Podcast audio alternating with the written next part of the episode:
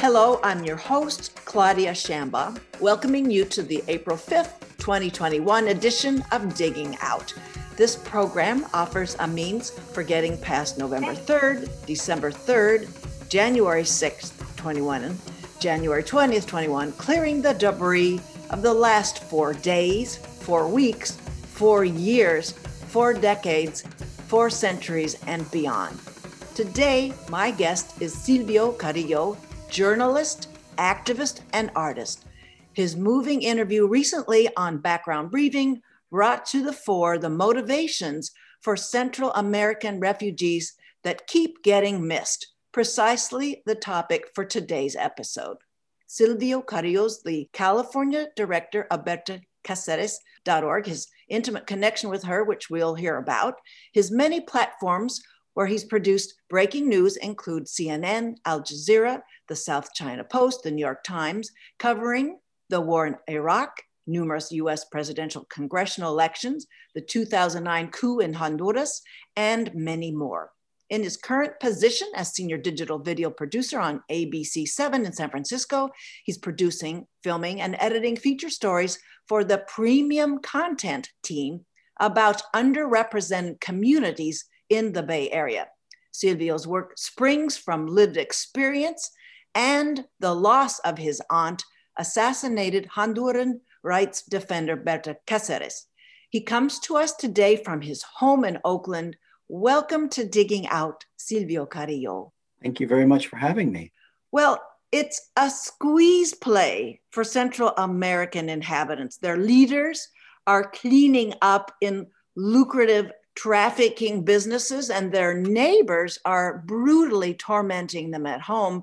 So perhaps it's a rational decision for Central Americans to find safety elsewhere.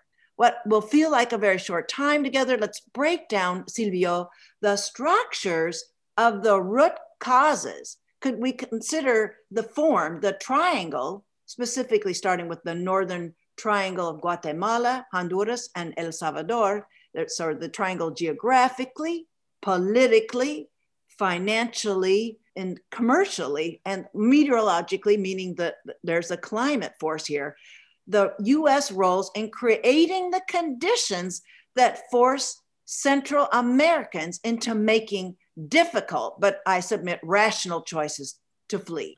Yeah, I mean, it's just, such a big question, right? It's such a big I know, topic. I understand and people you know maybe here in the us you wouldn't necessarily think about what that decision takes right? You're, you're just sort of like well if i was in their shoes i wouldn't you know that's crazy. They're bad mothers. They're bad parents they shouldn't why are they bringing their kids to the border like that's just so unreasonable and I think what we don't understand is what is really happening in these countries and why these situations are created and are supported, are continuing to exist. And it's hard for Americans to sort of look in the mirror and, and acknowledge the fact that we are creating these problems. Our government, our State Department, our military is creating these problems and you know it, it's not where there's a direct link you kind of have to put the dots together and so yes. the dots, they begin places like the Pentagon and in leadership in places like Honduras that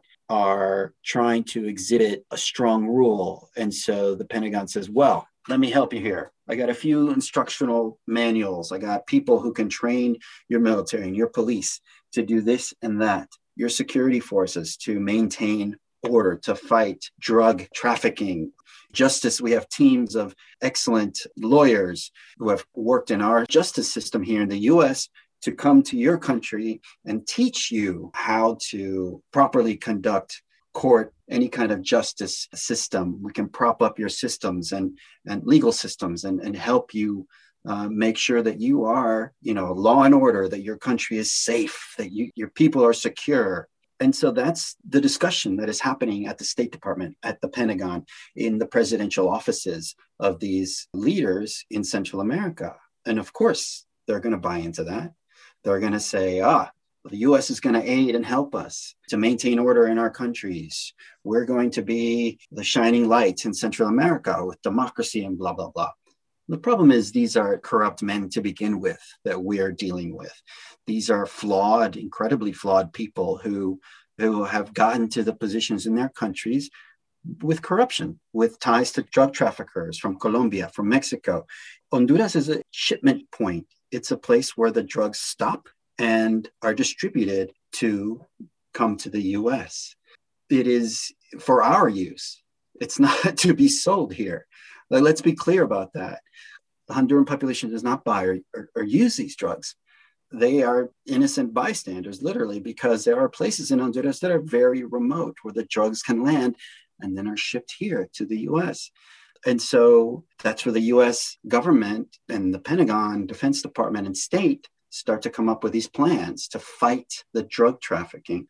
But the drug trafficking involves the leaders many times of these countries, including the police, including the gangs. Now, realize the entire time I've barely mentioned the citizenry. The people in Honduras aren't involved in this. They're just trying to feed their children, trying to educate themselves. And so, if you have all this going on with your government and our government here in the United States, what is falling to the citizenry? Nothing, literally nothing. The government takes up their land to build dams, like my Aunt Berta was fighting against. She had organized a group of indigenous people to fight back against a company that was trying to build a dam the dam was not for the benefit of Hondurans. The dam was for the benefit of the people that owned it so they could sell the electricity. So again, they were being left out of the equation. This is just one parcel of land. They were trying to remove indigenous people who ate off the land, who drank the water, who lived off the land. What happens when you do that? Where are they going to live? How are they going to eat? How are they going to educate their families? they have to leave. So they end up on our borders. Well, That's a I, very. I, the infrastructure is a displacing of the uh, available water supply. And I mentioned the meteorological sort of triangulation mm-hmm. here, yeah. confounding factor. So that with the climate change, adding more pressure to any kind of sustenance career, uh, sustenance uh, livelihood for these residents in Honduras. And then, That's I, mean, right. I'm wondering if all this, I mean, lots of the infrastructure building the drug trafficking trade. So I imagine infrastructure like landing pads in those remote areas that displaces. So the displacement is the economic triangle, the climate change confounding factor, the triangulation of governments earning the president earning or Juan Orlando Hernandez and his recently convicted and sentenced brother, a legislator, Tony Hernandez, that they're all about the drug trade. That's probably where their, I mean, their connections, their resources to be elected successfully, that triangulation of the drug economy. Yeah, that triangulation, the judge, I guess, essentially fine didn't fine him, but he said he, Tony Hernandez had to return 140 million dollars. Where did that money come from? Whose money is that? Like it is shocking that you're you have 140 million dollars you have to give back because you essentially stole it from the second poorest country in Latin America. What kind of person does that? And why isn't our State Department following the DEA's lead? Why is one agency denying that this is occurring when the DEA has just convicted and sentenced him to life in prison and have to return 140 million dollars, which is probably only a small amount of what this family actually has now made off the backs of Hondurans. And his brother, the president of Honduras, Juan Orlando Hernandez, is a co conspirator in this case.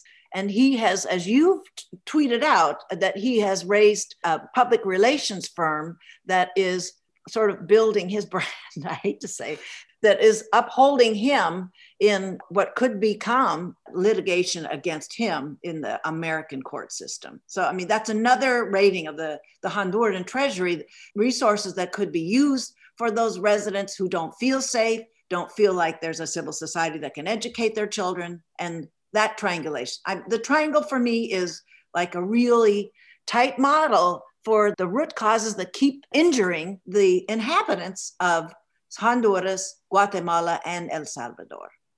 Yeah, that's absolutely correct. And that support from the US, I mean, this began in well this began decades ago this is a this has been a decades long problem that we've helped to foment i shouldn't have been born here my parents had to flee because in the 30s 40s 50s 60s 70s 80s the us was propping up dictatorships to fight the cold war and then in 2009 harken back to the 50s 60s 70s 80s where there were coups almost yearly in latin america some initiated by the uh, CIA uh, and the State Department and Department of Defense to get leaders that were pro US into office. And so in 2009, remember who was president? It was Barack Obama.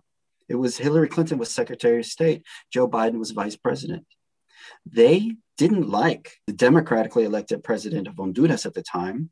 And the Honduran government, the National Party, decided who that Zelaya was not a part of. Zelaya was part of the Liberal Party. The National Party decided to create a coup, and it was backed in the end by the US, by Hillary Clinton, by Barack Obama. And then subsequent to that, Joe Biden created the policy for the Northern Triangle in the following years with help from State Department. Those people are still surrounding Joe Biden today. Yes, it's it's wonderful that Donald Trump is no longer in office, but we have the same people that were in office in 2009 when this all started. Those are the same people surrounding Joe Biden today. So it is vital, it is essential that we tell our congresspeople, that we tell our senators, that we tell the State Department that we can't continue with this outdated policy. The Cold War doesn't exist anymore. But I think there are many white males in power who believe it still does and are still happy to fight that fight. But I'm wondering, Silvio, if the Cold War is not so much a consideration with how deeply ingrained the drug economy is in that northern triangle in Central America. Does, does the whole drug trade just replace the kind of relationships forged yes. in sort of propping up anti-communist regimes? It's now yeah. it's a it's all it's the drugs it's the drugs it's it's the drugs stupid, where the market you know? is on this side of the border yeah that's right that's exactly it and that's what's happening and so the uh, drug trafficking trade because it happens in the dark in places like honduras we don't know what that's like you know we don't lo- know what it's like to live with that in your backyard and so we just see the, res- the result of that drug trade is at our border, is with children who are now detained by ICE. That's the result.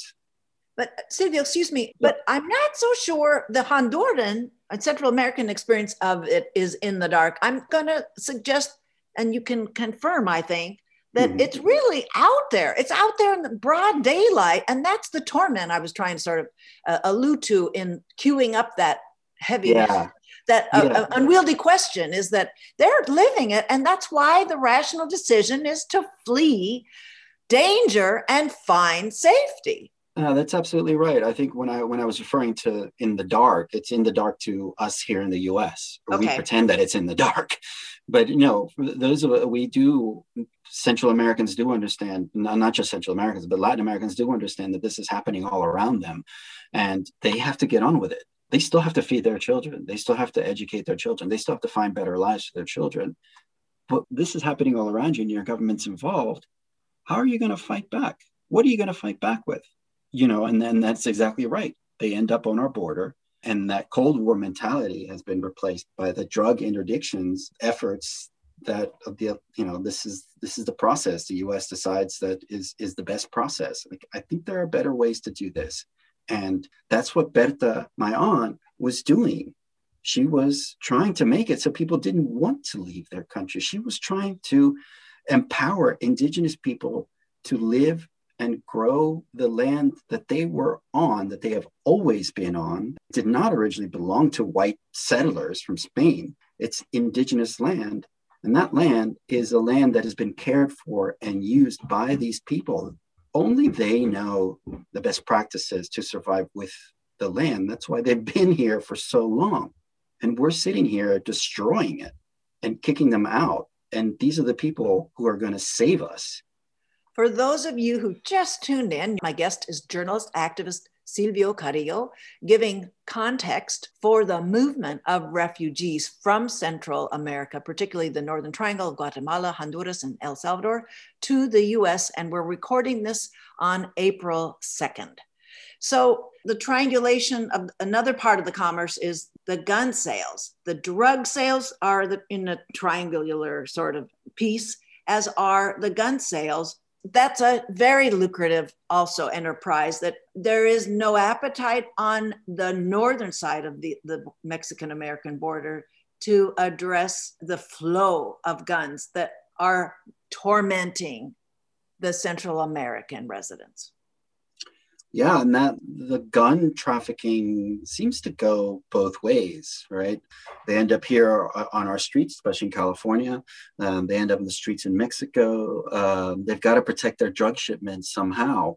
And so there's a massive drug trade that traverses the border. And again who who who ends up as the victim in all this are the people who are trying to just survive each and every day to feed their families. I mean, it's it's grotesque. It doesn't seem anymore. It's so frustrating to me if I sound angry. It's because I get very, very frustrated by this because people are just trying to make a living. It's like those mothers that some administration officials uh, from the last administration were saying are horrible, horrible mothers. And it's just, it's shocking to me. Like I would, I, I love my mother dearly, but I would never say she was a horrible mother for making me come up here and get a better life. Like I, I worked at CNN. I work, I went to university. I have a master's degree. That would not have happened had it not been for the awful journey my parents had to make. Decision. They had to leave their family. They didn't want to come here. They wanted to make their homes a better place, like every other person that is not from this country and how baked into the trading going on in this triangle we're setting up here is that the president Hernandez has made no secret of how he's trying to expand the drug trade. He's been quoted. It's not it's not a subtle point. He's like a, a drug kingpin. And would that be a stretch to say? You know, I I, I it's shocking and i can't i obviously don't know him personally. I only go by what i've read and yeah it sounds to me like he is a rather confident person when it comes to this role that he's been playing as a facilitator of protection with traffickers. His brother who was just convicted and, and sentenced in his comments to the judge, he just basically said that he felt like his wishes weren't being communicated. And and the judge was shocked. It was a little, I think, taken aback by the hubris, by the confidence that this man had. He would even stamp his cocaine shipments with his initials. Wow. I mean, how is that? Yeah, I mean, you, it's complete impunity, wow. and that's not anything new. I mean, we're here five years later, still fighting for justice in Honduras to get the, the real killers, not the gunmen. The gunmen are in jail. These are low level people, the real killers for uh, who assassinated Berta Cáceres. They are people associated with the government. They are people that are associated with the oligarchy that helps to keep the government in place. Some of the wealthiest families in, in Honduras are implicated, directly implicated in her murder. And five years on, we don't have any kind of justice when it comes to getting the masterminds. And to add to the triangulation going on, the media, I'm really frustrated with the role the media is playing in not bringing a critical look, not offering enough nuance, any nuance to this. And Chad Wolf, the acting, he was never confirmed as the director of Homeland Securities. And Chad Wolf got the beginning of this week from the National Public Radio platform, and there were other platforms as well, an opportunity to push out his Wolf Global Advisors, his newly founded firm. And he was giving immigration expertise to National Public Radio hosts. So that is like another spinoff of the misery perpetrated on Hondurans and other Central Americans. You want to comment about that? You were seeing what Chad Wolf was talking about this week. Yeah, I mean, these major media outlets, and, and this happens both in Honduras and, and here in the US. In Honduras, the problem is that the, all the major media outlets are owned by people who are part of the oligarchy. So they are getting a scant amount of the reality that is occurring in their own country. And so that has brought about other means of communication and media that are more left wing, but tell more of the truth of what's actually happening. But journalism in general in Honduras is not great. Here in the US, it's a business. And so they're looking for names. My name is not, you know, like uh, Chad Wolf or my name. Well, I mean, who would you prefer to put on the air? Like, oh, Chad Wolf. Yeah, that guy's, uh, you know, he was in the government. He must know something. Well, you know, I would, I, I, would be happy to argue with Chad Wolf and put him in his place because I don't think he understands or knows the reality of the of what the people have been living, and I'm sure he's more than likely not against previous administration's policy in Latin America, where we have helped to not just kill people, but we have helped to maintain the power structures that have caused this border crisis today. So, media's role is certainly enabling and reinforcing this idea that, like with the White House press conference last week, that's another triangulation with trying to get the Biden administration to talk only about what was happening at the border. There wasn't a very vigorous curiosity about what will the Biden Harris administration do as emissaries deep into Central America? This was another enabling on triangulation that was a missed opportunity to teach Americans about root causes.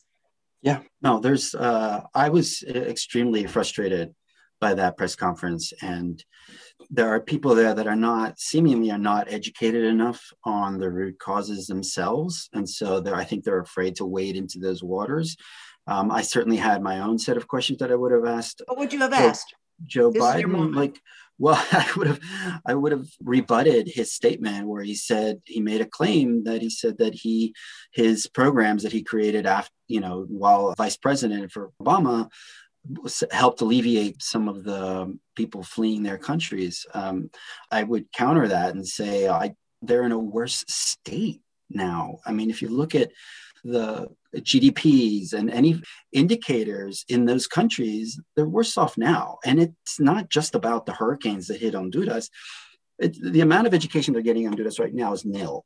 They're not getting vaccinated from COVID, even though the president claims many people are. It's fact. I think there's been a lot of reporting on it from the from the proper media channels.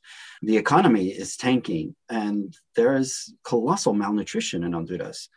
This is all due to the government. The, the government is busy with its drug trafficking and paying for PR companies to do PR for them in the U.S and not paying any kind of attention to its population. And so, like, that's what I would say to Joe Biden is like, your program failed. And it was a lot of the same program that was in place before, where you're giving money to white led, American led organizations. For instance, Association for a Just Cause is an American organization. They have a Honduran branch, but they're told what to do by the white US American leaders of this organization.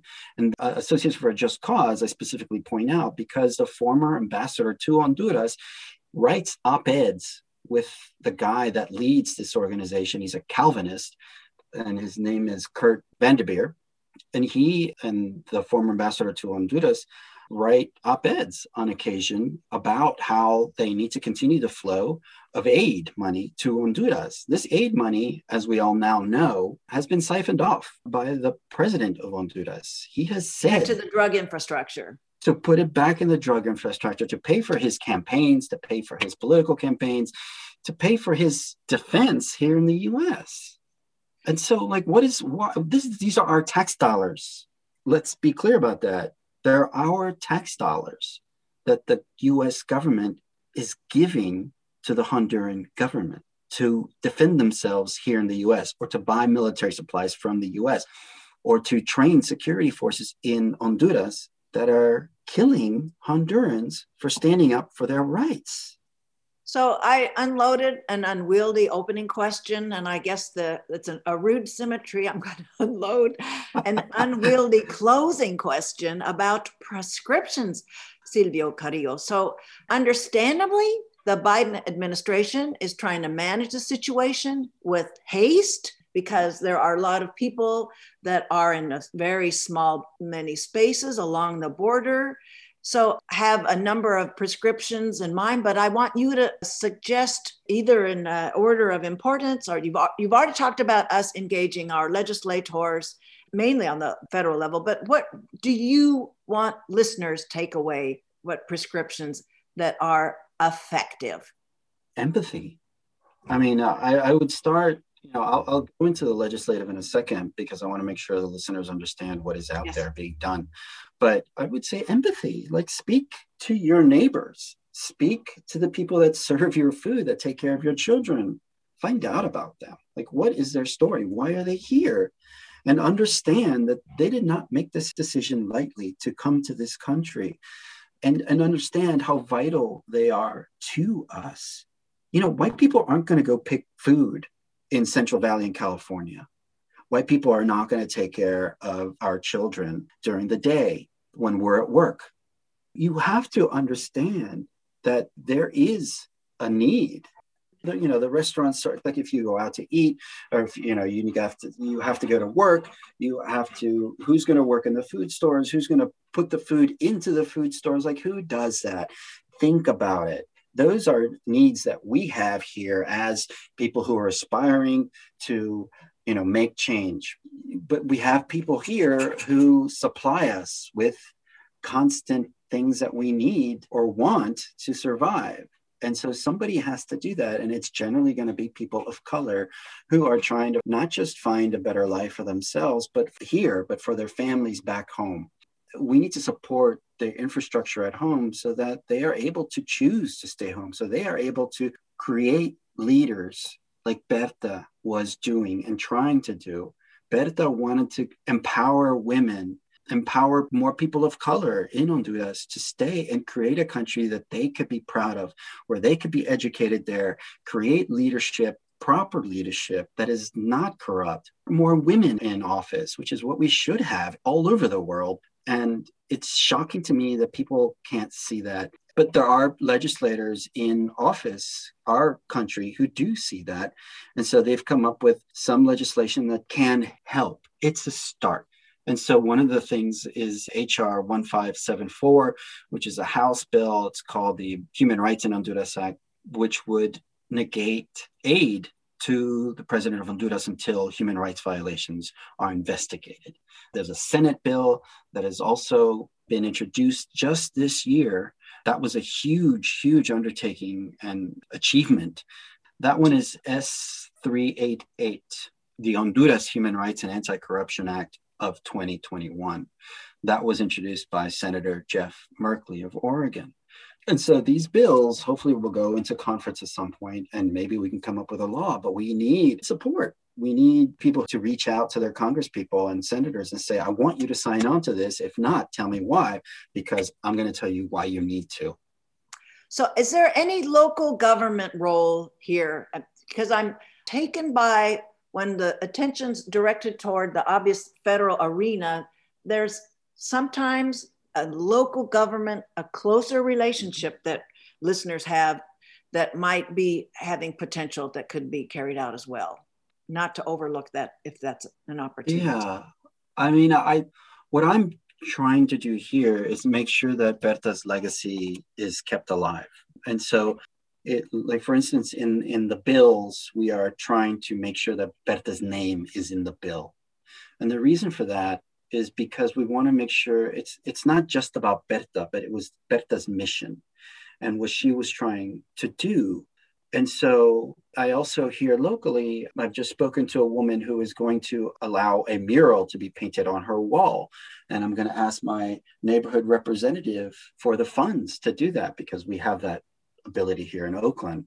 And so things like that to show solidarity with the people of these countries that come here at extraordinary you know it's it's not an easy decision to come here We don't want to, but we're here. And that is a way that you can show support to do sort of things like that, to attend rallies or talks or get educated about the role of women in Honduras. I mean, I, I'll just point this out real quick. Honduras is one of the highest rates of femicide in the world.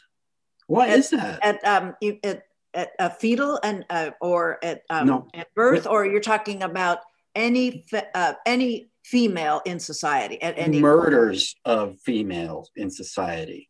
And additionally, you bring up a, a, a, that's a good point that Honduras also has one of the most restrictive abortion laws in the world that is completely illegal in Honduras. And that's because of the power of the Catholic Church, which is aligned with the National Party, which is aligned with the drug traffickers.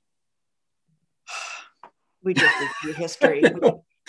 it's well, it's shocking. I, there are lots of um, there's lots of assignments in what you've given. I hope listeners take all that to heart and they keep looking for that nuance and they call it out with their media and call out media for not raising that nuance and re- interjecting this in conversation. Thank you, Silvio, for this much anticipated opportunity for your clarity and your nuance and condolences on the loss of your aunt. Every time you bring her up in your movement politics, this is like yanking the scab every time. Yeah, I know absolutely. I, I uh, recently got a message from a friend who who said uh, every time she hears Berta's name, her heart stops, and mm. you know it doesn't matter the context. Uh, mine does as well, and um, we miss her. Miss her. Uh, she's not gone. She's not forgotten. Well, thank you. My guest was journalist activist Silvio Carrillo, giving context for the movement of refugees from Central America, particularly the Northern Triangle of Guatemala, Honduras, and El Salvador, to the U.S. We're recording this April 2nd. Thanks again. Thank you.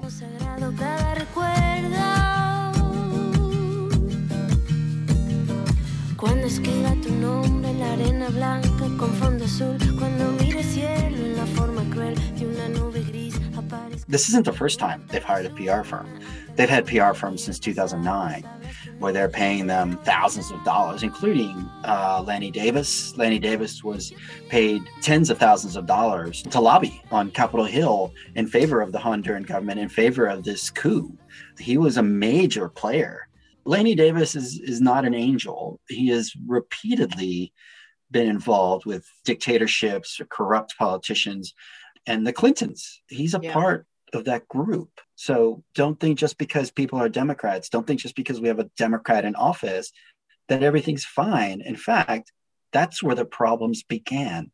So your prescriptions just we can't they don't take a chunk out of these entrepreneurs that are finding where to make the big money with the government and the illicit drug trade. So, how it's just an unwieldy, asymmetric situation. So, if Lanny Davis is making money, Chad Wolf, Erik Prince, and I mean, we don't, I mean, imagine the others we haven't called out. So, we're just going to keep working on raising people's understanding from intimate conversations. I mean, yeah. how can we go after this? I mean, that's a that's a huge huge question, and I think. But I got to ask it though, because I yeah. Yeah, I mean, I, I think that I think legislation with Berta's name on it sends a signal. You know, it's a beginning. All of these things are beginning because we've never actually bothered to have this conversation before. The fact that you and I are having this conversation is sadly a huge achievement. But but this is the stuff we have to keep doing. That's why we have to keep talking about Berta. That's why we have to keep talking about this legislation. That's why we have to keep talking about why these people are at the border you know, and, and why they should matter to you and me as we make our lives here in the United States. We're not doing this alone. There are people who are providing us with services. There are services that have become a part of our daily lives and so numerous, in fact, that we can't survive without them. And so think about that. But you know, remember too that they came from someplace that we helped to pillage. I mean, it's like I saw yeah, a yeah. a tweet earlier this week, maybe it was today, in fact, about how a metaphor about a, a we provide a boat for these people to get on and then we are firing missiles at that boat you know that's essentially what we're doing and so like why get your head around why we're doing that or how we're doing that. And and it's true that's essentially what we're doing to these people. And then they to swim to get here you know like how many more obstacles can we provide and then lure them to get on this boat? Well and i don't know how conscious beneficiaries on this side of the border are that the destabilizing of name which society which country destabilizing it creates a pipeline. It creates this, that's the economic triangle. It creates a pipeline for undervalued labor for all these things. I mean, we sort of alluded to that, but how conscious is that decision is? Well, it's a guarantee people will do these jobs if we just keep destabilizing where they came from. And we'll pretend like we're incensed about the crisis at the border, but please keep bringing your, your servants. Oh, it's completely yeah. That is a, a completely conscious. It is a it is a decision people who own farms make. It is a decision uh, many many industries make, and without that labor, they can't survive, and they know that. But they don't. They aren't necessarily for immigration reform or for providing these people with proper pay or proper working conditions. I mean, the the wine growers here in Napa even during the fires had to still be picking grapes where there wasn't damage necessarily you know? And, and then so, go into uh, overcrowded housing. And then without any kind of protection. horrible housing yeah. I mean and and then you know be exposed to covid you know? Like it's just it's shocking how we treat other humans because they're a, they're a different color or they speak a different language. And these are the people who are closer to the land than we will ever be and yet yeah. just treat them like they are dirt. But I, yeah, I but wanted to explain how even I also, you know, to, that that this isn't a new problem. You know that 40, 50 years ago, the same thing was occurring, and it's occurring today, and it's going to occur tomorrow. And our why are we just continuously just doing this? Why aren't we changing our policy? And that's that's all I meant. So thank you for all that you're doing and take care. Be well, right, be safe and healthy.